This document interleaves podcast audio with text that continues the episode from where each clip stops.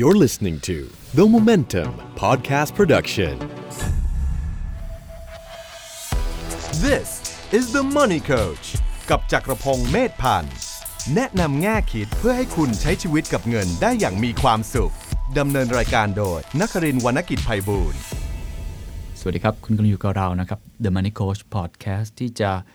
แนะนำแง่คิดเพื่อให้คุณใช้ชีวิตกับเงินได้อย่างมีความสุขนะครับ เช่นเคยครับ พบกับผมเคนนักครินทร์วุฒิกิจไปบูลย์นะครับบรรณาธิการบริหาร The Momentum ครับ แล้วก็พี่หนุ่ม The Money Coach ครับจักรพงศ์เมธพันธ์ครับ สวัสดีครับพี่หนุ่ม ครับ สวัสดีครับผม เมธพันธ์นี่ไม่มีไม่สะสะกดด้วยสอบอฤาษีแต่ไม่ต้องเมธพันธ์ ค ใช่ไห รั ม บ อันนั้นจะดูฝรั่งไป นิดหนึง ผมตั้งจะอ่านผิดทุกทีเลยผ ครั ม บ ต้องอ่านเมธพันธ์หรือเมธ เอาป พัน ระ ธ์ มาณไทยลีกพอ อย่าถึงพรี่เมยร์ลีกนะฮะ พี่หนุ่มครับวันนี้เราอย่างเงี้ยผมเปิดเว็บนี่มาประมาณเดือนกว่าละ ครับ เขาบอกว่าวิธีหนึ่งเนี่ยที่จะดูได้ว่าเว็บเรามีชื่อเสียงละดังละ อ่า ก็คือดูคอมเมนต์ฮะ ใช่ใช่ คอมเมนต์ ใช่ ต่างๆใน Facebook Twitter เนี่ยเริ่มมีคนมาคอมเมนต์เยอะขึ้นเรื่อย โอ้ ดีฮะ ดี ๆ แต่ว่าที่ ครับ เขาจะบอกว่าเว็บผมดังเนี่ยไม่ใช่ดูจากคอมเมนต์ทั่วๆไปอะ อ่าไม่ได้ดูจากสมาชิก ถ้าสมาชิกมาคอมเมนต์สวัสดีค่ะนู่นเนี่ยธรรมดา ครับ แต่ถ้าเริ่มมีคอมเมนต์ว่าว่าสนใจการลงทุนไหม อ๋อ หรือว่ามีเวลาสักนิดไหมครับ เออ หรือทำงาน ฝาก ที่ ร้าน ทำงานที่บ้านก็ได้ อะไรอย่างเงี้ยนี่คือเริ่มดังแล้วแล้วเริ่มมีเยอะขึ้น โอ้ ใช่ละใช่ละ เริ่มมาละ เริ่มมาฮะแล้ว ออ ก็ กแนวฝากร้าน ฝากการลงทุนเนี่ ค ย รับ นะ ซึ่งเขาก็น่ารักนะเขาก็มาโพสต์กันเต็มไปเลย ผมก็ปล่อยปล่อยๆไม่ได้ไปลบไปนะ แต่ก็ชอบคลิกเข้าไปดูว่าเอ๊ะมันจริงหรือเปล่าหรือมันทำได้จริงหรือเปล่า อืมอืม ก็เลยสอดคล้องกับหัวข้อในวันนี้ใช่ไหมครับ ค ที่ รับ พี่หนุ่ม ผม จะพูดในวันนี้เกี่ยวกับเรื่องการแชร์ลูกโซ่ต่าง ๆ ที่ชวนเราไปลงทุน มันจริงใช่ไหมพี่ ผมเห็นเพื่อนผมหลายคนก็ไปลงทุนกันเต็มแล้วบอกได้ไหมให้ผลตอบแทนตั้ง 10%นะนี่ผม โอ้ ผมเริ่มสนใจเลย เนี่ย จริงใช่ไหมครับ ครับ ความโลภเป็นเหตุไม่เจตนา เออ จริง ๆ ต้องบอกว่ามันมีไอ้เรื่องใช้ลูกโซ่กับการลงทุนเนี่ยมันเป็นเรื่องที่เขาเรียกว่าอะไรเดียมันมันผูกพันเกี่ยวเนื่องกันมานานเนาะ ครับ แล้วคนก็จะแยกไม่ค่อยออก อืม นะครับ โดยเฉพาะคนที่ไม่ได้ศึกษาเรื่องการลงทุนอย่างจริงจังเนี่ย อืม ก็มักจะมีปัญหาเพราะว่าเขาจะแยกไม่ออก ว่าอันไหนเรียกว่าการลงทุน อืม อันไหนที่มันผิดปกตินะครับ จูงใจเกินเหตุนะฮะ แล้วก็เป็นลักษณะของแชร์ลูกโซ่ อืม คนส่วนใหญ่มักจะมองแยกกันไม่ออก อืม นะฮะจริง ๆ ต้องบอกก่อนคงต้องคุยเรื่องวิวิวัฒเอ่อวิวัฒนาการมันก่อน มันมีมานานแล้ว อื้อหือมีวิวัฒนาการ มี อะไรผมเนี่ย โอ้โห ลึกล้ำซับ มี ซ้อ มาน นานมีมานานแล้วก็ต้องบอกว่าโอ้ยตั้งแต่รุ่นโอ้ยก่อนหน้าปี2540มันก็มีมาตลอดนะครับ มีแชร์ลูกโซ่ มีแชร์น้ำมัน มีแชร์อะไรต่าง แต่ตอนนั้นมันเป็นการแชร์ผ่านผ่านทางไหนครับพี่ ๆ อีเมล ก็มาเหมือนกันก็เป็นการลงทุนนั่นแหละ รวมตัวคนกัน ครับ นะครับ มีการจัดประชุมสัมมนารวมเงินรวมอะไรไปลงทุนกัน อืม นะครับ จนมาถึงยุคปัจจุบันเนี่ยเขาก็ทันสมัยขึ้น อืม ต้องบอกว่ายุคเก่าเนี่ยก็ถ้าเอาถ้าเอาธีมของยุคเก่ามาเล่าให้คนยุคใหม่ฟังเนี่ย ฟังแล้วเข้าใจ อืม ว่าเฮ้ยอย่างเงี้ยลูกโซ่ชัวร์ อืม แต่พอมารุ่นใหม่นี่ไม่ใช่ พอรุ่นใหม่นี่มันเป็นยุคอินเทอร์เน็ต มันคเป็น รับ ยุคที่ข้อมูลข่าวสารหน้าเว็บไซต์ต่างๆ โอ้โห มันทำได้ เนียน เนียนจริง แต่ก่อนนี่เขาทำกันยังไงครับพี่ยกตัวอย่างได้ไห ๆ ก็คือมารวมเงินกันนั่นแหละ ง่ายๆ ก็อ่ารวมเงินประชุมรวมเงินก็นำเสนอแผนการลงทุน ครับ ถ้าเราสนใจเราก็ตีเช็คกันไป รวมเงินกัน อ่า แล้วเขาก็บอกว่าเดี๋ยวเขาจะไปลงทุนให้นะ ครับ สิ้นปีปลายปีมารอรับผลตอบแทน โอ้สูงเลยผลตอบแทน ครับผมแต่เอ้ยเยอะมากจริง เยอะ จริง มาเหกรอฮะ จริงครับ เยอะมากจริงเอ่อหลักๆแบบ5% 10%ต่อเดือน เป็น แล้ว ร้ ทำ อ ได้ ยเปอร์เซ็นต์ ยุคนั้นทำได้จริงไหมครับ มันทำอะไรไม่ได้หรอก พอมันรวมได้มันก็ต้องใช้เวลารวมกันนิดนึง แล้ว ครับก็ชวนคนกันต่อต่อๆไปถูกไหม อืม พอมันระดมเงินได้ก้อนหนึ่งปุ๊บ อืม มันก็ถึงจังหวะปุ๊บมันก็หนี หายตัวไป หายตัวไป สาบศูนย์ซะงั้น สาบสูญ ผลตซะงั้ อบ น แทนศูนย์ อ่า แต่ว่าสมัยก่อนเวลามันจะรวมเงินเนี่ยมันมีมันมีการคอนแทคเจอกันอยู่แล้วไง ต้องเจอหน้ากัน เออมีการประชุมมีการเสนอแผนมีการรวมเงินระดมทุน ครับ พอเวลามันหาย เงินเราหายมันหายตัวไปก็ติดตามตามล้างตามล่าได้ ยังพอตามตัวถูก ใช่ ฮะ แต่ยุคใหม่ไม่ใช่อะ ครับ ยุคใหม่นี่บางทีมันมาพร้อมกับอินเทอร์เน็ต อืม มาพร้อมกับเว็บไซต์หน้าเว็บโชว์การลงทุนสวยงามเลย อืม พอเห็นปุ๊บโอ้เฮ้ยมันดูตัวเลขมันมันน่าสนใจ ครับ มีเอาตัวเลขมาวิ่งวิ่งวิ่งเอา อืม ตัวเลขในตลาดนู้นตลาดนี้มาเฮ้ยมันน่าสนใจ อืม นะครับแล้วก็ชื่อเรียกมันก็เปลี่ยนกันไป ครับ แต่ก่อนก็จะบอกว่าเป็นแชร์ อืม นะครับคล้ายๆพวกเราเปียร์แชร์กันนะ อืม รวมเงินแล้วเท้าหนีอะอย่างนั้นอย่างนั้นนะเออแต่นี้มันก็บอกมันก็พอพอใช้คำว่าแชร์ปุ๊บคนก็จะกลัวหรือหรือหรือระวังตัวใช่ไหม ครับ มันก็เริ่มเปลี่ยน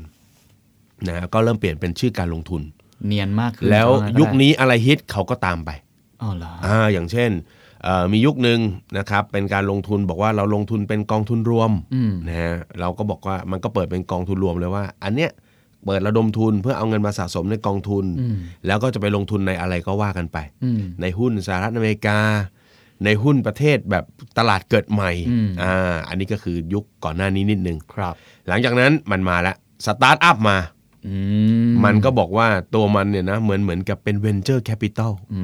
ม เวนเจอร์แคปิตอลก็มารวมเงินของนักลงทุน เพื่อจะไปเลือกลงทุนในบริษัทเกิดใหม่ โอ้โหนี่อินเทรนด์นะครั หาอินเทรนด์ เพื่อเราจะหยิบถูกหยิบถูก Facebook อะไรเงี้ยนะอืมรวยเละหลังงานเนี้ย นะฮะรวยเละละนึกออกไหมฮะเละเทะแน่นะฮะ แล้วก็พอปัจจุบันก็มาละ ครับ พอมันเริ่มมีนักลงทุนอีกกลุ่มหนึ่งอีกกระแสหนึ่งก็เป็นการลงทุนในพวกค่าเงิน อืม หรือตลาดเงินที่เรียกว่า forex ครับ นะครับซึ่งต้องบอกว่า forex เนี่ยก็มีก็มีเพื่อนผมที่เป็นนักลงทุนจริงๆนะครับ โอ้แต่นักลงทุนพวกนั้นนี่คือผมมันต้องเฝ้าเลยนะจับยามสามตาคอยดูค่าเงินมัน เคลื่อนไหวเพราะว่าค่าเงินเนี่ยมันเคลื่อนไหวตลอดเวลา คือคือ forex นี่มีจริง ๆ ใช่ไหมค อ่ะ รับ มีการลงทุนจริงๆ แล้วเขาลงทุนโดยใช้วิธีการอะไรที่ที่ ก็ ทำให้ คือ เงิน ซื้อ มันงอกเงย ซื้อก็เหมือนเทรดค่าเงินเนี่ยก็คือซื้อถูกขายแพงนั่นแหละ อ๋อ อ่าพอตอนเงินมันถูกใช่ไหมก็มีการเข้าไปเก็บสะสม ครับ พอเงินมันแพงขึ้นมาก็ขายนะครับ อืม เพราะฉะนั้นมันก็เป็นเรื่องปกติ อืม แต่ทีนี้ก็พอมันมันเห็นว่าเฮ้ยตลาด forex มันมันมีแฮะ ครับ ก็เลยเริ่มเปลี่ยนชื่อไปอีก ก็มีการระดมทุนเพื่อไปลงทุนใน forex อืม อ่าเพราะฉะนั้นต้องบอกว่าวิวัฒนาการเนี่ยมันเปลี่ยนไปเรื่อย อืม หน้าตาหรือชื่อของมันเนี่ยไม่อยู่นิ่ง อืม มันทันสมัยขึ้น อืม แล้วก็ตามสมัยนิยมเลยช่วงนี้เขาฮิตลงทุนอะไรกัน ฉันมีหมด ครับ ช่วงนี้หุ้นไม่ค่อยดี forex คนเริ่มไปลงทุนกัน ฉันมี forex อืม ช่วงนี้คนเขาเฮ้ยหุ้นก็ไม่เวิร์กไอ้นั่นก็ไม่เวิร์กมีสตาร์ทอัพ อืม ถ้าลงทุนปุ๊บนะแล้วไอ้บริษัทที่เราไปลงทุนมันเติบโตได้เป็นร้อยล้านพันล้าน อืม เราเป็นหุ้นส่วนเราก็ได้ประโยชน์ไปด้วย ครับ ก็เลยเปิดกองทุนเพื่อลงทุนในสตาร์ทอัพ ส่วนใหญ่ รือที่เรียกว่า venture capital ส่วนใหญ่เขาใช้จุดดึงดูดอะไรที่โน้มน้าวให้คนเข้าไปลงทุนพวกเนี้ยฮะอะไรที่มันเป็นแบบหอมหวานที่สุดที่ทำให้ จริงๆ คนหลงเข้าไป จริง ๆ ปฏิเสธไม่ได้ ว่าเป็นอัตราผลตอบแทน อืม อัตราผลตอบแทนเนี่ยมันจะไปกระชากวิญญาณของนักลงทุนได้ก็ต่อเมื่อ คนคนนั้นเขาไม่เคยลงทุนอะไรอะ ครั่บะหรือหรือไม่เคยศึกษาการลงทุน อืม นะครับถ้าเราเราศึกษาการลงทุนจริงๆเนี่ยต้องบอกก่อนว่า ถ้าถามว่าเป็นเครื่องมือทางการลงทุนทั่วไปนะครับเอาที่ดีที่เอาเอาไม่ใช่ที่ดีที่สุดที่ได้ผลตอบแทนสูงสุดในระยะยาว อืม ๆ ถ้าลงทุนระยะยาวผลตอบแทนสูงสุดก็หนีไม่พ้นหุ้น ครับ หุ้นเนี่ยมันทำเงินโดยเฉลี่ยนะ ถ้าตลาดหุ้นประเทศไทยเนี่ยก็ประมาณ 10-12%ต่อปี ครับ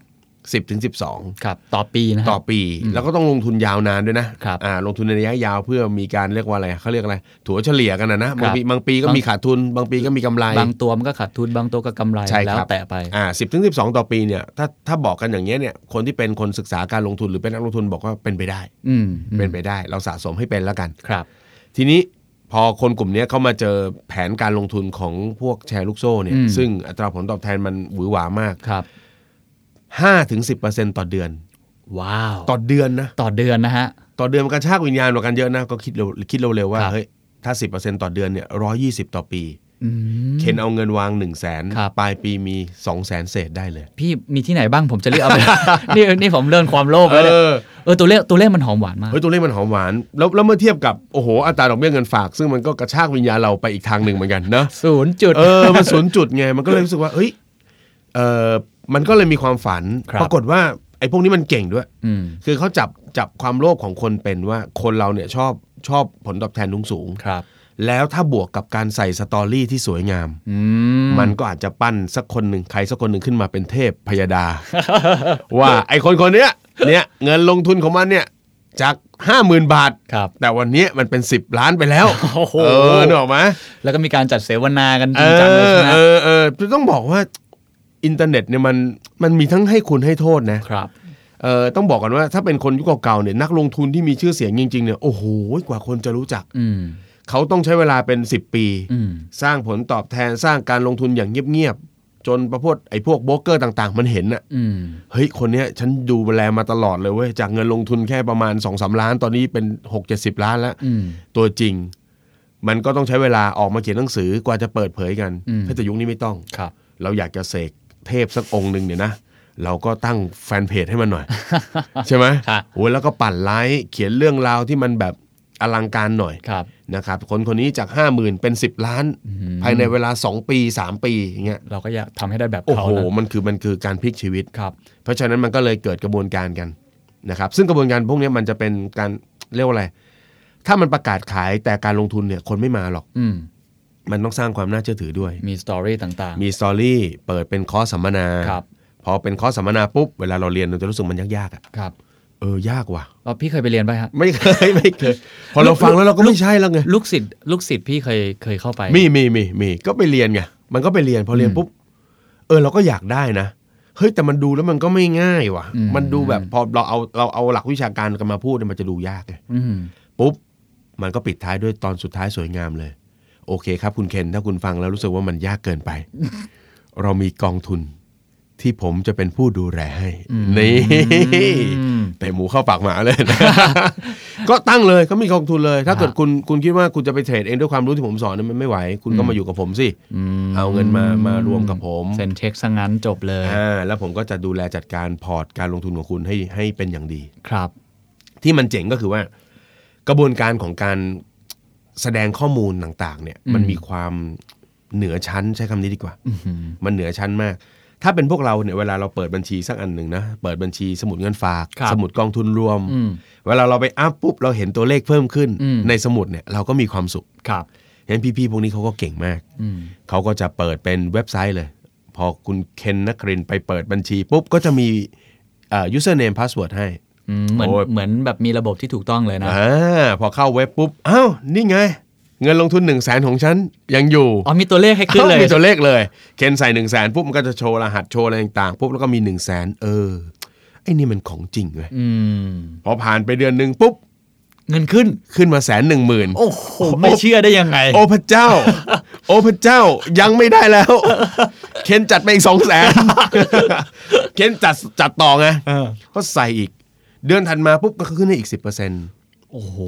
แต่มันเป็นตัวเลขไง ครับ มันเป็นตัวเลข แต่ พวก ตัวเล นี้ ขแบบนี้คนเห็นมันก็ตาโตนะ ตา พี่ โตตาโต หยุดไม่อยู่ ใช่แล้วหลาย ๆ ที่ก็จะมีเงื่อนไขนิดนึงว่า ครับ ว่าประมาณว่าเอ้ยไอเงินกองทุนเนี่ยถ้าคุณลงทุนแล้วเนี่ยคุณต้องอยู่ในกองสักประมาณช่วงเวลาหนึ่ง อืมมีระยะเวลาว่าต้องอยู่กี่เดือน สามเดือนห้าเดือน ครับ หกเดือนอะไรเงี้ยนะค ครั รับบ รอให้เราสะสมได้ครบถ้วนก่อนแล้วเราค่อยไปอะไรเงี้ย ก็จะมีระยะเวลา ครับ ทีนี้มันก็จะมีกิมมิค พวกนี้มันก็จะมีกิมมิคต่อว่า เคนถ้าคุณอยากได้มากกว่า 10%มีวิธี อืม เคนต้อง มี ชวน ปชั่ เออ เคนต้องชวนเพื่อนมาลงทุน อ๋อ ไปกระซิบบอกเพื่อนว่าชวนกันมารวย อืมโอ้ยคำนี้ได้ยินบ่อย เออ ชวนกันมารวย ใช่ไหมเออ แล้วพอเคนพอเคนเคนได้รับผลของตัวเองแล้วไง เรา ครับ เห็นว่า เฮ้ย มันเป็นเรื่อง เฮ้ย มั ใช้ได้นี่ห มั ว่า เรื่องจริง มันเรื่องจริง มันเรื่องจริง เพราะไอ้ข้อมูลนั้นมันเหนือชั้นจริงๆ มันทำให้เรารู้สึกฟีลลิ่งอย่างนั้น เหมือนเหมือนสมุดเงินฝากเลย ครับ เราก็ไปกระซิบเพื่อนเลย เออ ไปกระซิบเพื่อนปุ๊บ เฮ้ย ไม่ ไม่ดี ไม่แนะนำจริงๆ อืม ในหัวตอนเนี้ยคือเราได้เกินอีก 10 เกิน 10%ไปแล้ว อืม มันมีผลตอบแทนเพิ่ม แล้วมันก็จะเกิดกระบวนการพวกเนี้ยต่อไปเรื่อย ก็ขยายต่อไปเรื่อย ๆ ๆ ขยายต่อไปเรื่อยๆ จนพวกเขาสะสมเงินตรงกลางได้มากพอ ครับ เขาก็จะปิด แล้ว ทีนี้ ก็ เว็บหายไปเลย อ่าเงินศูนย์อีกแล้ว เงินศูนย์ไปแล้ว เหตุการณ์อย่างนี้มันก็มีให้เราเห็นตัวอย่างให้เห็นบ่อยๆนะ เกิดขึ้น พี่ บ่อย ใช่ไหม เกิดขึ้นบ่อยนะครับ ต้องต้องบอกงี้ก่อนนะ ไม่ได้บอกว่า ไอกองทุนรวม หรือไอกองทุนลงทุนต่างๆ อย่างเช่นอ่าไม่ว่าจะเป็นกองทุนรวมสตาร์ทอัพ ครับ นะพวก Venture Capital หรือพวก Forex มันไม่มีจริง อืม ผมบอกเลยว่ามันมีจริง อืม นะแต่ที่มันมันมารวมรวมๆกันแล้วมันได้อะไรง่ายเกินไปเนี่ย อืม นึกออกไหมฮะ ฮะ มันไม่มี อืม นึกออกไหมว่าเฮ้ยถ้าคนเราแค่วางเงินแล้วก็ได้ผลตอบแทนสูงขนาดเนี้ยมันคงไม่มีใครทำงานแล้วมั้งคงไม่มีคนจน แล้วคงไม่มาบอกเราด้วยอ่ะ เออคงไม่กระซิบบอกเราหรอกนึกออกไหมฮะเพราะฉะนั้นอันนี้มันคือกลอุบายทั้งหมด อืม ที่จะทำให้คนส่วนใหญ่เนี่ยหลงแล้วก็ไปติดกับกับตัวตัวเอ่อแชร์ลูกโซ่ อืม ล่าสุดก็เพิ่งมีมานะมี ครับ เคสว่า อายุประมาณเป็นเด็กอายุประมาณ 20 กว่าเอง อืม ยี่สิบแปดยี่สิบเก้าเนี่ยก็เริ่มตั้งตนเป็นปรมาจารย์ อืม ต้องบอกว่าหนังสือพวกนี้มันมีเยอะไอ้ครับ หนังสือ forex ในในเมืองนอกเขาก็มีนะ เมืองไทยก็มีแปลมาแล้ว คือ forex นี่ในเมืองนอกเขาก็มีต้มตุ๋นกันอย่างนี้เยอะเหมือนกันใช่ไหม มีทั้งของจริงแล้วก็มีต้มตุน ฮะ เออมีทั้งของจริงแล้วตรงคนที่ลงทุนจริง ๆ ก็มี ครับ และไอ้แก๊งต้มตุนก็มีอะ อืมอืม แล้วต้องบอกเลยว่าไอ้ที่ต้มตุนคนไทยกันเนี่ยก็เป็นคนไทยกันเอง ด้วย แล้วเริ่มต้นแรกๆเนี่ยช่วงแรกๆเนี่ยมันมาจากต่างประเทศนะ ครับ กองทุนที่มันมากองมามาโกยเงินมาทำเป็นแชร์ลูกโซ่เนี่ยส่วนใหญ่มาจากทางฝั่งเพื่อนบ้านเรานะ อืม สิงคโปร์เป็นอะไรพวกนี้ด้วยนะ อืม โอ้เป็นตั้งเป็นกองแล้วแบบบางทีใส่ชื่อ ใส่เว็บข้อมูลเนื้อหาเป็นภาษาอังกฤษหน่อยเราก็จะเป็นไงฮะ เราก็จะเฮ้ยมันดูอินเตอร์ อืมอืมอืมอืมใช่ ดู ใช่ใช่ inter ผมเคยมีรุ่นน้องคนหนึ่งเหมือนกันไม่เอ่ยนามแล้วกัน ครับ ก็ก็เนี่ยไปลงทุนเลยแบบเนี้ย อืม แล้วก็ตั้งตนเป็นผู้เชี่ยวชาญใส่สูตรไปแล้วไปเสวนาต่างๆ วันนี้ เออ วันนี้มาสอนข้อนี้ข้อนั้น แล้วผมจำได้ว่ามีอยู่ช่วงหนึ่งที่เขาเหมือน จัดงานในห้างใหญ่เลยครับ อืม มีการเชิญแบบเอ่อกูรูเรื่องการลงทุนมาลงมา อือฮึ ออสมาให้ความรู้อะ ครับ แล้วก็ประมาณว่ามีมีตัวอย่างที่เป็นโฆษณาไปอยู่ในกีฬาฟอร์มูล่าวัน โอ้ ว่าเนี่ยของจริงเรามาลงทุนแล้วเราไปสปอนเซอร์ให้กับกีฬาฟอร์มูล่าวันด้วย ซึ่งผมไม่รู้ว่าไออันเนี้ยมันจริงหรือไม่จริงนะพี่แต่ว่ามันทำให้มันเกิดความน่าเชื่อถืออ อืมอืม ขึ้นมากเลย ทุกคนก็ก็กำเงินไว้แล้วก็เอ๊ะเอาไงดีวะน่าสนใจนะ อืม น่าสนใจมากเพราะมันดูมันน่าเชื่อถือมากนะค ครั รับบ เขาทำให้มันเราเห็นว่ามัน ใช่ใช่ มันมีจริงแตะต้องได้เป็นรูปเป็นร่าง โอ้ยพวกนี้เขาทำเขาทำเป็นมืออาชีพ ครับ นะครับ แล้วก็ต้องบอกนี่คือมันมันจี้จุดถูกหนึ่งก็คืออัตราผลตอบแทนที่มันมันดึงดูดใจจริง ครับ นะครับสองก็คือมันจับจุดความขี้เกียจคนได้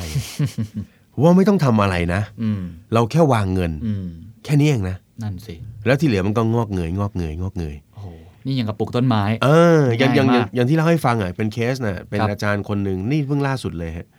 ก็เปิดเป็นเคสขึ้นมาเป็นคอร์สสอนนะฮะสอนปุ๊บก็เริ่มมีเปิดเทรดให้ อืม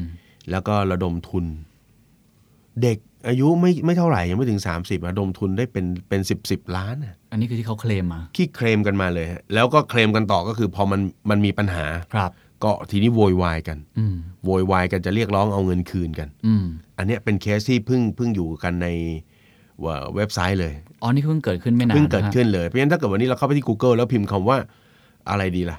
เอ่อ forex startup ครับ หรืออะไรพวกเนี้ยนะครับ พวกนี้เขาจะใช้ชื่อเดียวกับการลงทุนที่ที่เป็นแบบที่ที่สร้างผลตอบแทนได้จริง ครับ อาจจะเจอพวกเนี้ยแล้วก็จะเจอกลุ่มก้อนของคนที่มารับจัดการพวกนี้ให้ อืมอืม คือถ้าจะเป็นนักลงทุนที่ประสบความสำเร็จเนี่ยมันมันต้องลงทุนได้เองอ่ะ อ่ามั มันไม่ใช่แบบ ไป ฝากคน ฝากคนนู้นคนนี้ เออแล้วถ้าฝากปุ๊บเนี่ยมันก็ถ้าเป็นการลงทุนที่คณะกรรมการตลาดหลักทรัพย์นะเอ่อหลักทรัพย์และตลาดหลักทรัพย์คุ้มครองเนี่ยมันจะเป็นการลงทุนที่ผลตอบแทนไม่เวอร์ อืม ถ้าลงทุนในพวกพันธบัตรหรือตราสารนะพวกตราสารหนี้ทั่วๆไปเงี้ยมันจะเป็น 3-4%เปอร์เซ็นต์ ครับ เป็นไปได้ ลงทุนในตราสารหุ้นก็คือเอ่อตราสารทุนหรือหุ้นเนี่ยนะครับก็อยู่ประมาณ 8% 10%มันเป็นไปได้ อืม แต่ทีเนี้ยถ้ามันเป็นอะไรที่มากเกินไปเนี่ยไอ้พวกเนี้ยมันอันตรายเหมือนกัน นี่พูดมาถึงตอนนี้นะครับ ครับ ที่ผมว่าสิ่งหนึ่งที่ทุกคนสงสัยก็คือ ครับ แหมแล้วจะทำยังไงล่ะ อ่า ในเมื่อเขามาเนียนสักขนาดนี้ เออ เขามีกุศโลบายสักขนาดนี้ ครับ เขามาเหนือชั้นสักขนาดนี้ ครับ ไอเรากวางน้อยตัวเล็ก ๆ ที่มีเงินอยู่แค่ไม่เท่าไหร่แล้วอยากจะเพิ่มพูนเนี่ยเรา มีวิธีในการดูยังไงว่าอันไหนของจริงอันไหนต้มตุน เออ ครับพี่ คือต้องบอกอย่างนี้ฮะในโลกการลงทุนเนี่ยนักลงทุนเราจะเชื่อเรื่องของการลงคนที่ประสบความสำเร็จนะครับ เขาเชื่อในการลงทุนของตัวเอง อืม หนึ่งก่อนต้องเป็นการลงทุนที่เขาลงทุนด้วยตัวเขาเอง อืม อันเนี้ยเป็นเรื่องที่สำคัญที่สุด ครับ ถ้าจะเป็นการร่วมกันลงทุนหรือเป็นกองทุนอะไรพวกเนี้ยมันควรจะเป็นการลงทุนที่ได้รับการรับรอง อืม นะฮะกะจากอ่าคณะกรรมการหลักทรัพย์และตลาดหลักทรัพย์ ครับ ของไทยเนี่ยที่ดูแลอยู่เนี่ย อย่างเช่นมีมีอะไรบ้างครั อย่างเช่นพวกกองทุนรวมใน ครับ บ้านเรา ครับ นะครับกองทุนรวมตราสารหนี้กองทุนรวมตลาดทุนกองทุนรวมอสังหาริมทรัพย์อะไรเงี้ยที่ อืม ที่เขาดูแลกันอยู่เนี่ย ครับ นะครับมันเป็นการการลงทุนที่กลุ่มเนี้ยเขามีหน้าที่อะไรเขามีกะอ่ามีหน้าที่คอยดูแลกลันกรอง อืม ว่าการลงทุนไหนที่มันอาจจะเป็นพิษเป็นภัยต่อประชาชนทั่วไป อืม เพราะต้องยอมรับว่าคนส่วนใหญ่เวลาซื้อกองทุนเนี่ยเราไม่ค่อยรู้อะไรมากเนอะ อืม เรายังไม่รู้ว่าเฮ้ยมันจะเอฟเฟกต์มากน้อย เพราะฉะนั้นพวกเนี้ยเขาเขาก็จะมีการกลั่นกรองว่าเอ้ยคุณที่ดูแลกองทุนทั้งหลายเนี่ยอย่ามาซื้ออะไรที่มันผิดแผกแตกต่างจากที่ผิดปกติมากนะ อืม เพราะว่านักลงทุนทั่วไปเขารับไม่ไหว ครับ นะครับเพราะว่าเวลาลงทุนเนี่ยมันไม่ได้มีแต่ผลตอบแทนไง อืม มันมีเรื่องความเสี่ยงด้วย ครับ นะครับ อันนี้ก็คือหลักคิดของสำหรับตัวเราก่อน ครับ นะถ้าให้ดีลงทุนเองได้ก็ลงทุน แต่ถ้าลงทุนไม่ได้ให้ใช้กองทุนที่ มี อ่ามีการรับรอง มีการรับรอง นะคโดยกรตทีนี้ถ้ามันจะพอสังเกตได้นะครับ การลงทุนประเภทที่เป็นแชร์ลูกโซ่เนี่ยมันมักจะมีลักษณะดังต่อไปนี้นะครับ ครับ หนึ่งก็คืออันนี้ผมเหมารวมไปถึงเรื่องของการค้าขายด้วยนะ ครับ มันจะเป็นการลงทุนที่ไม่มีสินค้าหรือบริการชัดเจนอะ อืม นึกออกไหม อืม คือถามว่าเอาไปลงทุนอะไรเนี่ยเอาไปทำอะไรจะตอบไม่ค่อยได้ หรือตอบคลุมเครืออ อืม นะครับอย่างแต่ก่อนเขาจะมีเถียงกันว่าอันไหนคือขายตรงอันไหนคือแชร์ลูกโซ่ ครับ ขายตรงเขาก็อาจเขาก็จะมาเถียงบอกว่าของฉันมีสินค้า อืม คุณดูสิฉันขายเนี่ย ยาสีฟันผงซักฟอกอะไรเงี้ยนะ ฮะฮะ เออ แต่เนี่ยถ้าเป็นเป็นเป็นแชร์ลูกโซ่เลยเนี่ยมันจะไม่มีสินค้า อืม นะครับ แต่ในในอีกกลุ่มหนึ่งมันก็ดูยากเพราะว่าถ้าเป็นผลิตภัณฑ์ทางด้านการเงินล่ะ อืม อย่างเช่น จริ ลงทุนในกองทุนอะไรพวกเนี้ยมันมีแต่สมุดเงินฝาก ครับ อะไรเงี้ยมันก็ไม่ไม่ไม่ชัดเจน อืม มันก็ต้องมาดูอันที่สอง ครับ อันที่สองเนี่ยก็คือเรื่องของผลตอบแทน อืม ถ้าเป็นการลงทุนที่ถูกต้อง นะครับแม้กระทั่งนักลงทุนที่เก่งระดับโลกนะอย่างวอร์เรนบัฟเฟตต์อย่างนี้นะอย่างท่านดรนิเวศน์ของเมืองไทยเราเนี่ย ถ้าเวลาลงทุนกับท่านเนี่ยนะให้ท่านนะลงทุนของท่านเองเนี่ยท่านก็รับประกันไม่ได้ว่าผลตอบแทนท่านจะเท่าไหร่ อืม แต่ไอกองทุนพวกเนี้ยมันจะรับประกัน โอ้โห มันเก่งกว่าโบรนบัฟเฟตอีก เอ นะ อซึ่งซึ่งมันผิดหลัก ครับ ซึ่งมันผิดหลักของการลงทุนว่า ครับ ถ้าคุณจะเป็นผู้จัดการกองทุนบริหารจัดการกองทุนให้กับคนทั่วไปมาลงเงินลงทุนเนี่ยนะครับ มันมันเรียกว่ารับประกันไม่ได้ ว่าจะได้เท่านั้นเท่านี้ แล้วปกติเขาเขามีการรับประกันขั้นต่ำไหมครับ ในในคนที่ทำเป็นอาชีพจริงๆอะ มันจะมีบางประเภท มั อัน จะ อั เป็น ไหนที่เป็นเป็นเอ่อวาทกรรมที่มันฟังแล้วมันโอเคหน่อยฮะไม่ไม่ได้เป็นการเค เอ่ ลม อ เกิ ถ้ามัน จริง ถ้ามันเป็นการรับประกันเนี่ยมันจะเป็นการลงทุนอ่ายกตัวอย่างเช่นเป็นเป็นการลงทุนส่วนบุคคล มันจะมีกองทุนส่วนบุคคลอีกนะ ครับ เช่นโอ้ยเคนมีเงินสักแบบร้อยล้าน อืม นะครับ แล้วก็อยากจะให้คนมาช่วยบริหารจัดการ ครับ ก็จ้างผู้จัดการกองทุนมาบริหารจัดการ อ๋อ แล้วก็บอกกันด้วยว่าตัวเลขขั้นต่ำไม่ขอต่ำกว่าเท่าไหร่ อ๋อ เขาก็จะมีการจัดสรรเครื่องมือลงทุนให้เราได้ ครับครับ แต่ถ้าแบบนี้ไม่ใช่ เพราะแบบนี้มันโอเพนต่อคนส่วนใหญ่ ใครก็ลงทุนได้ ครับ แล้วก็มาพูดว่ารับประกันผลตอบแทน 10%ต่อเดือน อืม 7%ต่อเดือน อืม อันเนี้ยคือการรับประกันซึ่ง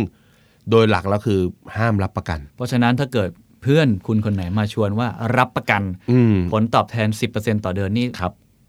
ให้สงสัยไว้ก่อนเลย ใช่ใช่คือผล ให้ให้ให้ ผล สงสัย ตอบแทน ไว้ก่ มันจะสูงเกินจริง ครับ หนึ่งก่อน ผลตอบแทนสูงเกินจริง มันต้องมันร้อยี่สิบเปอร์เซ็นต่อเดือนนี่คือเราไม่ทำอะไรแล้วนะ นั่นสิครับ ถูกไหมถ้าพี่มีเอาเท่าไหร่สมมติเรามีเงินหนึ่งล้านปุ๊บเราก็วางหนึ่งล้าน อืม แล้วไม่ต้องทำอะไรแล้วสิ เพราะว่าเดี๋ยวสิ้นปีได้หนึ่งล้าน โอ้โห นี่ยัง หกันึ่บ ง นี่ยังกับแบคทีเรียมัน มันแยกตัวกัน เออเพราะว่าหนึ่งล้านแล้วลงทุนได้หนึ่งล้านใช่ไหม ครับ เออแล้วปีหน้าก็เอาไอ้ไอ้หนึ่งล้านที่เป็นผลตอบแทนมากินไงแล้วหนึ่งล้านก็ยังอยู่ นั่นสิ ใช่ไหมเออเพราะมันมันโอ้โหตกเดือนละแปดหมื่นมันไม่ต้องทำอะไรละ ครับ มันพี่พี่อยู่ได้ตลอดชีวิตแล้วนี่ ครับ จริงๆมันไม่ใช่ เพราะฉะนั้นการลงทุนได้ผลตอบแทนสูงเกินจริง และรับประกัน อืม อันเนี้ยให้สงสัยไว้ อืมอืมอืม อันที่สามกิมมิกนี่สำคัญมาก ครับ ชวนคนเข้ามาลงทุน อืม แล้วได้ผลตอบแทนเพิ่ม อืมชวนเพื่อนคุณมาสี่แล้วคุณจะ ครั ได้ บ ผลตอบแทนเพิ่ม เออ ไม่มีจริงใช่ไหม มันคือมันประหลาดอะ ครับ มันประหลาดมากว่า เอ้ยทำไมมันจะต้องชวนคนได้ให้มวลมันเยอะๆขนาดนั้น อืม เพราะฉะนั้นเวลาการลงทุนเนี่ยถ้าเป็นสมมติบริษัทหลักทรัพย์จัดการกองทุนของเมืองไทยเนี่ย ครับ เวลาเขาประกาศจะมีการขายกองทุนเพื่อลงทุนอะไรเงี้ย อืม เขาก็ประกาศของเขาเอง อืม เขาไม่ต้องบอกลูกค้าเนอะสมมติเราเป็นลูกค้าของธนาคารสักธนาคารหนึ่งอะไทยพาณิชย์อย่างเงี้ย อืม คุณเคน ครับ ถ้าคุณชวนต่อนะ เขาไม่ทำถูกไหม พี่อย่าทำเสียงอย่างนั้นสิผม ใช่ไหม ครับ เขาไม่ชวนต่อ ครับ เพราะฉะนั้นอันเนี้ยมันคือมันคือลักษณะของการมันผิดอ่ะ อืม อ่าเพราะฉะนั้นการที่มาชวนคนแล้วเราได้ผลตอบแทนเพิ่มเนี่ย อันเนี้ยเป็นเรื่องที่ที่ที่เป็นลักษณะของพวกเขาอะ ครับ อ่าที่มักจะใช้กัน สามข้อครับผมสรุป ครับ สั้นๆอีกทีให้คุณผู้ฟังได้เอาไปกบคิดนะครับ ข้อแรกก็คือจะต้องเออลงทุนด้วยตัวเอง หรือถ้าจะเป็นกองทุนรวมต้องมีหน่วยงานที่รับรองเชื่อถือได้นะครับ ใช่ครับ ข้อทีหนึ่งวิธีในการดูนะอันไหนของปลอมนะหรือเป็น ครับ ต้มตุ๋นเนี่ยข้อที่สองก็คือ ส่วนใหญ่แล้วกองทุนเหล่านี้จะไม่มีสินค้าที่แน่นอน ดูแล้วงงๆว่าเอาไปลง มัน ทุ เป็น นอะไร ผลิตภัณฑ์ทางการเงินไง เออ นะ ทำอะไรถ้าถ้าอย่างนี้ก็ให้สงสัยไว้ก่อนสงสัยข้อสุดท้ายเมื่อกี้ที่พี่หนุ่มบอกก็คือว่าเนี่ยเอ่อผลตอบแทนมันเกินจริง ครับ และถ้าเขาพูดว่ารับประกันเมื่อไหร่เนี่ย อืม คุณรับประกันตัวเองได้เลยว่าเงินนั้นมีสิทธิ์ที่จะสูญหายนะฮะ ใช่ใช่ค เพ รับ ราะฉะนั้นการลงทุนเนี่ยสามข้อนี้ดูไว้หลัก ๆ เพื่อ ครับ ป้องกันตัวเอง คือผมเข้าใจนะว่าเวลามันมีคนมาชวนไปลงทุน หรือว่ามีมีโปรดักที่มันน่าสนใจอย่าง ครั เงี้ บ ยคนเราบางทีมันก็ก็เนาะความโลภ ใช่ ในใจ ใช่ หรือว่าบางทีเราก็อยากจะลงทุน ผมว่าทุกคนนะอยากจะมีเงินที่พอกพูนอยู่แล้วแหละ ใช่ใช่ แล้วแล้วกลุ่มเหล่าเนี้ยก็ต้องยอมรับว่าเขาเขาเก่งมากนะ เขาเก่งมาก ในการดึงสิ่งที่เราอยากได้มากที่สุดออก ครั มา บ ให้มันเป็นรูปธรรมอะ อย่างเราพูดกันอย่างเงี้ยปุ๊บเนี่ยเขาก็จะมีการปรับของเขาไปเรื่อยๆพอบางทีพี่พูดไปปุ๊บเงี้ยปุ๊บเขาก็จะมีแบบอ๋อคนที่เข้ามาปุ๊บเนี่ยหกเดือนแรกจะยังถอนเงินไม่ได้ อืม เขาก็ปรับของเขาได้นะ ว่าให้คนเข้ามาแรก ๆ เนี่ย ถอนเงินกำไรได้บ้าง อืม แต่ลองดูความสูญเสียของเขานะฮะสมมุติว่าเคนใส่หนึ่งแสน ครับ เงินลงทุนไว้ พอเดือนถัดมาปุ๊บขึ้นมาหนึ่งหมื่นก็คือสิบเปอร์เซ็นต์ อืม เขาบอกว่าเคนถอนได้หมื่นหนึ่งอะ อืม เคนก็บอกเจ๋งเว้ย อืม หมื่นหนึ่งแล้วก็ถอนหนึ่งหมื่นออกมา เออ เจ๋งเจ๋งเจ๋ง แต่ถอนเงินต้นไม่ได้นะ เออแต่ตัวเลขอ่ะยังอยู่ในนั้นหนึ่งแสน ครับ เออ แล้วก็ใช่ไหมเราก็รู้สึกเฮ้ยมันถอนได้จริง อืม พอเดือนต่อมาก็ถอนอีกหมื่นหนึ่งเอ้ยถอนได้จริง ถ้าเราถ้าเราเรียกว่าอะไรนะ คิดไตร่ตรองนิดนึงอะเราถอนจากเงินใคร อืม ใช่ไหม เออ เออ มันก็คือเงินเราเนี่ ยแหละ ถูกไหมให้ถอนไป 5 เดือนเลย มันก็ยังไม่ครบ1นึ่งแสนของเราเลยอะ นั่นสิ ถูกไหมเพราะเพราะฉะนั้นพวกนี้เขารวมรวมได้ประมาณสัก5 6 เดือนนี่เขาได้เงินเป็นร้อยร้อยๆล้านนะครับ บางเคสนี่ได้เป็นร้อยล้านปุ๊บเขาชิ่งเลย อืม เรายังถอนเงินได้ไม่หมด อืม ที่มันเจ็บปวดก็คือ เราไปลากเพื่อน มา เราไปลากเพื่อนมา นอกจากจะไม่ได้ตังค์คืนแล้วหนูไหมฮะจะโดนเพื่อนสาดบาทาอีกหนูไหมว่าเฮ้ยพามาทำอะไรวะเนี่ย อืมอืม หนูไหมฮะ อืม อันเนี้ยมันเป็นจุดจุดหนึ่งซึ่งเอ่อพี่ทำงานเป็นโค้ชการเงินหรือให้คำปรึกษาทางการเงินมาเนี่ย พี่ค้นพบว่าเฮ้ยมันมีจุดเชื่อมต่อกันนิดนึง อืม เวลาเราคุยกับคนว่าเออคนไม่ไม่ใช่มีเวลามีคนถามหลังไมค์เรามา มีเงินหนึ่งแสนลงทุนอะไรดีคะโค้ช ครับ นะครับผมก็จะถามบอกว่า เฮ้ย ก่อนที่จะลงทุนเนี่ย เราต้องมีวัตถุประสงค์ในการลงทุนของเราให้ชัดเจน อืม ว่าเราจะลงทุนไปเพื่ออะไร ไอ้เงินก้อนนี้เอาไปทำอะไร สะสมไว้สำรองเผื่อรายได้หาย อืม สะสมไว้เพื่อเกษียณ สะสมไว้เพื่อเก็บเงินให้ลูก มันแต่ละก้อนมันต้องแยกนะ อ๋อ ต้องมีจุดประสงค์ โอ้ของจุดประสงค์แต่ละก้อนคำตอบของคนส่วนใหญ่ ครับ นี่คำตอบของคนส่วนใหญ่ 90%เลย อะไรก็ได้ค่ะ ให้เงินมันงอกเงย อืมก็จริงครับ เออผมก็เลยแซวกลับ ฝากตังค์ก็งอกเงยนะ แต่มันงอกน้อยหน่อย อยังไปกลัวอีกนะ อืม คือมันก็งอกนะ แต่มันงอกน้อยหน่อย ไม่เอาสิคะโค้ดอยากให้งอกให้มากที่สุด อืม กลับมาที่จุดตรงนี้ไง อยากจะเติบโตให้ได้มากที่สุด อืม ทั้งทั้งๆที่ถ้าเราเอาหลักการลงทุนจริง ๆ นะ มัน ทุกๆ การลงทุนเงินแต่ละก้อนของเราที่เราแบ่งเนี่ยมันต้องมีแผนในใจ อ๋อ สมมุติว่าเราบอกว่าเฮ้ยถ้าจะเก็บไว้เกษียณวันนี้เราเพิ่งอายุ 30 อีก 30 ปีจะใช้ ครับ เราลงทุนแบบเสี่ยงได้ ลงในหุ้น ได้สักปีละ 10%พอใจ เห็นไหมฮะ ทุกการลงทุนเราจะมีตัวเลขในใจว่า 10 โอเค อืม ถ้าเราจะเก็บเงินไว้เพื่ออีก 3 ปี ลูกจะเริ่มเรียนหนังสือ ครับ เอ้ย อันนี้ลงเสี่ยงมากไม่ได้ ลงสักผลตอบแทนสัก 3-4%หรือไปใส่สากลได้ 5% 6%ก็โอเค อ๋อ เข้าใจแล้ว นี่คือ นี่คือเหตุผลว่าทำไมเราต้องคิดจุดประสงค์ทุกครั้ง ใช่ ในการ ครับ ลงทุน ใช่ครับ เพาะนี่ผมเพิ่งทราบเหมือนกันนะ อ่าเพราะฉะนั้นพอ เพ ค ราะ น ผม เรา ก็คิดเหมือนคนทั่วไปว่าก็อยากให้เงินมัน ใช่ งอก ไหม เลยอะเราไปใช้อะไรก็ว่ากันอีก เอ ที อ แต่จริงๆแสดงว่าไอ้จุดประจุดประสงค์นี้คือเพื่อเวลาแล้วก็ความเสี่ยงถูกไหมฮะ ใช่ฮะเราจะได้รู้ว่าไอ้เงินนี้จะใช้เร็วใช้ช้า อืม รับความเสี่ยงได้แค่ไหน อืม และถ้าเราจะใส่เงินด้วยจำนวนเท่าเนี้ยมัน ค จะ รับ ต้องโตปีละเท่าไหร่ มันถึงจะไปในจุดที่เราต้องการ อืม พอคนเรามันไม่มีไม่มีเส้นในใจ ฮะ ไอ้คำว่ามากที่สุดเนี่ย มันเป็นตัววัดไม่ได้เลย เชื่อไหมครับว่าบางคนเนี่ย ไปลงทุนกับบางกองทุนอ่าอย่างเช่น กองทุนหุ้นเนี่ย ผลตอบแทนเฉลี่ยประมาณ 10เนี่ยถือว่าโอเค ครับ ซึ่งถ้าเราได้ 10%ทุกปีเนี่ยเราลงทุนจากอายุ 30 ไปจนถึงอายุ 60เนี่ยโอ้เราก็อาจจะมีเงินเป็นหลักๆ10 ล้านได้ อืม แต่พอเราไปเห็นบางกองทุนมันได้ 16 17 ซึ่งมันอาจจะเติบโตในปีนั้นเป็นพิเศษอย่าง ค เงี้ รั ย บ เราเริ่มรู้สึกหงุดหงิดนะ อันนี้ถือว่าเป็นการลงทุนที่ไม่พอเพียงนะ เพราะฉะนั้นมันก็เลยกลับมาที่โจทย์กันว่าให้ยการลงทุนมันคือแผนการ อืม คนที่เขาลงทุนปุ๊บเขาบอกว่าเอาละฉันจะสะสมเงินเดือนละ 3,000 ทุกๆ เดือนไปจนถึงอายุ อืม 60 ผลตอบแทนทักสิบเปอร์เซ็นต์ฉันโอเค อืม พอเขาลงทุนปุ๊บมันยังอยู่ในเลนส์เฉลี่ยอยู่ที่ 10%ขึ้นลงนิดหน่อยเขาโอเค อย่างเงี้ยมันก็โอเค เขาก็จะรักษาการลงทุนเขาไปได้ตลอดนะครับ แต่ถ้าเกิดบอกว่าเอาอะไรก็ได้ เอาให้มันสูงที่สุด อย่างเงี้ยเขาก็จะไม่พอใจแล้วก็ย้ายไปย้ายมาซึ่ง เออแล้วมันจะวอกแวกเนาะ ใช่สุดท้ายแล้วผลลัพธ์มันไม่ได้ด้วย คือเหมือนเราจะก็จะกระโดดไปสิ่งที่มันมีผลตอบแทนมากที่สุด ใช่ อยู่เสมอโดยที่เราไม่ได้คำนึงความเสี่ยง ใช่ อ๋ออั อันเนี้ยพอมันกลับมาที่จุดตรงนี้เหมือนกัน ครับ นที่เขาถือเงินถูกไหมฮะ กลุ่มแชร์ลูกโซ่เนี่ยเขาโฟกัสเลยก็คือคนที่มีเงินสะสมมีเงินเก็บเขาไม่ยุ่งคนมีหนี้อยู่แล้ว เพราะฉะนั้นการมีหนี้อาจจะปลอดภัยจากแชร์ลูกโซ่นะฮะ นี่คือข้อดีของการ ครับ มีหนี่ค ผ รับ ม ผมเป็นคนปลอดภัยที่สุดคนหนึ่งครับตอน นี้ส แต่ บายใจ แต่ไม่แนะนำนะแต่ไม่แนะนำแล้วก็อีกคนอีกกลุ่มคนหนึ่งก็คือกลุ่มผู้เกษียณ อืม ผู้เกษียณเนี่ยเขาจะมีความกังวลว่าเงินของเขาเนี่ยจะพอใช้ไหม อืม จริงครับ เสร็จแล้วเขาก็ไม่มีแผนในใจของเขาว่าเอาละถ้าคำว่าพอใช้เนี่ยมันต้องเท่าไหร่ อืม วางแผนกะเกณฑ์ก็ไม่เป็น เกษียณ 60 กะว่าจะอยู่อีกสัก 20 ปี ใช้เงินเดือนแล้วเท่านี้มันต้องมีเงินเท่าไหร่เขาก็ไม่เคยกะเกณฑ์เขาก็เอาเงินเกษียณที่มีเนี่ยไปใส่กับการลงทุนแบบนี้ เพราะคิดแค่คิดง่าย ๆ ว่า ถ้ามันให้ผลตอบแทนสูงสุดแบบที่โฆษณา อืม เขาสบายแน่ อืม เขาไม่ลำบากแน่ อืม หยอดเงินไปสักนิด 2 3 0 0แสน ตัวเลขในเว็บโชว์มันใช่ อืม จัดไปทีนี้เรียบร้อย เงินบำเหน็จเงินอะไรต่างๆ จริง ๆ นะเนี่ย อืม คือกลุ่มที่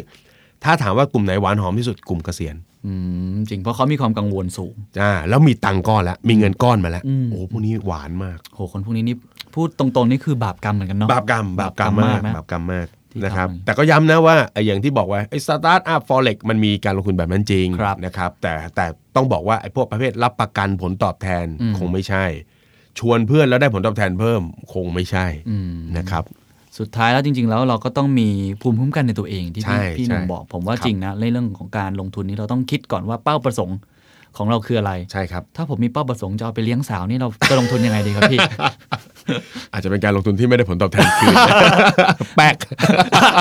แฮวนะฮะ ครับผม ลงทุนได้เป็น ครับ แฮ ผ ว ม นะฮะ อันนั้นต้องต้องต้องต้องหมั่นเติมหมั่นหมั่นดูด้วยว่าเติมลงไปแล้วมีอะไรตอบกลับมาบ้างหรือเปล่า ฟีดแบ็กในทางบวกไหมอะไรเงี้ยนะ อาจจะไม่ได้ผลตอบแทนเป็นเงินนะค ครั รับบ ผม แต่ได้เป็นความรู้สึกนะ ฮะ โอ้วันนี้ได้ความรู้ดีมากเพราะ ครับ ผมว่าเป็นเรื่องใกล้ตัวมาก เรื่อง ใช่ ขายลูก ใช่ โซ่เราเห็นอยู่ทุกวันแล้วก็การที่เขาเล่นกับต่อมความโลภของเรา มัน ครับ มันบางทีเราทำให้เราหวั่นไหวได้ง่ายๆจริงๆ ใช่ครับ นะฮะ ใช่ครับ เออแล้วตัวพี่หนุ่มเองเนี่ยเวลาไปพูดต่างๆ หรือว่าเนี่ยสอนเรื่องการเงินอะมีคนมาเคลมไหมครับว่าพี่หนุ่มเนี่ยหลอกลวง มีมีคนแบบโจมตีเราแบบนั้น ไม่มี เพราะว่าเราไม่ค่อยสอนให้รวยเร็วมาก อืม ผมจะพูดคำนี้เสมอ ก็คือรวยเร็วอะเป็นไปได้ แต่รวยง่าย ๆ ไม่มี คือคนจะรวยเร็วได้เนี่ย เขาต้องอุทิศมากนะครับ อืม เขาต้องอุทิศแล้วก็ลงมือทำงานหนักมาก แต่แต่เร็วที่ผมเห็นเนี่ยมันก็ไม่มีแบบข้ามปี ปีเดียวสองปีไม่มีอะมันก็ต้องใช้เวลาเร็วๆเนี่ยห้าปีนี่ถือว่าเร็วนะ อืม นะครับก็คือตั้งใจทำงานหนักเนาะเก็บออมเงินลงทุนแบบเต็มเหนียว รุ่นน้องผมคนหนึ่งอายุประมาณเนี่ยแหละยีกว่าเนี่ยมีเงินเก็บเป็น 10 ล้านเลย อืม แต่ว่ามันอุทิศมากนะฮะนอนตื่นเช้าตตื่นตีสามเนาะมานั่งอ่านข้อมูลของเมืองนอกเขาอะว่าเกิดอะไรขึ้นบ้างเนาะหน้าจอเว็บมีไอ้หน้าจอทีวีอะซื้อมาต้องสี่ห้าจออะต้องดูอะคือเขาอุทิศฮะเขาอุทิศเพราะฉะนั้นเอ่อรวยเร็วมันเป็นไปได้ แต่รวยง่าย ๆ ไม่มี ไม่ว่าจะทำธุรกิจการงานใดเหมือนกันหมด อืม มันต้องใช้เรื่องของการสะสม ครับ สั่งสมแล้วเราก็จะค่อยๆ มั่งคั่งขึ้น อืม ความมั่งคั่งแบบเสกมันไม่มี ครับ เพราะฉะนั้นถ้าเราเอาคำเนี้ยเตือนใจเราไว้ รวยเร็วเป็นไปได้ อืม รวยง่าย ๆ ไม่มี อืม เราจะเลยเราจะได้เลิกคิดโลภ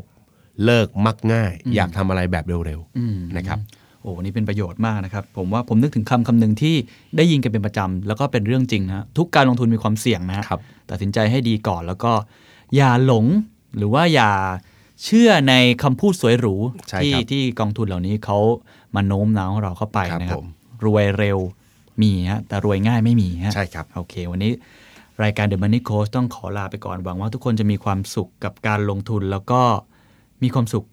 กับการใช้เงินด้วยนะครับ วันนี้เคนนักครินทร์มุนิกิเบบูลย์แล้วก็พี่หนุ่ม The Money Coach สวัสดีครับ สวัสดีครับ This is the Momentum Podcast Network. Download all episodes at themomentum.co slash podcast. Themomentum.co. Seize the moment.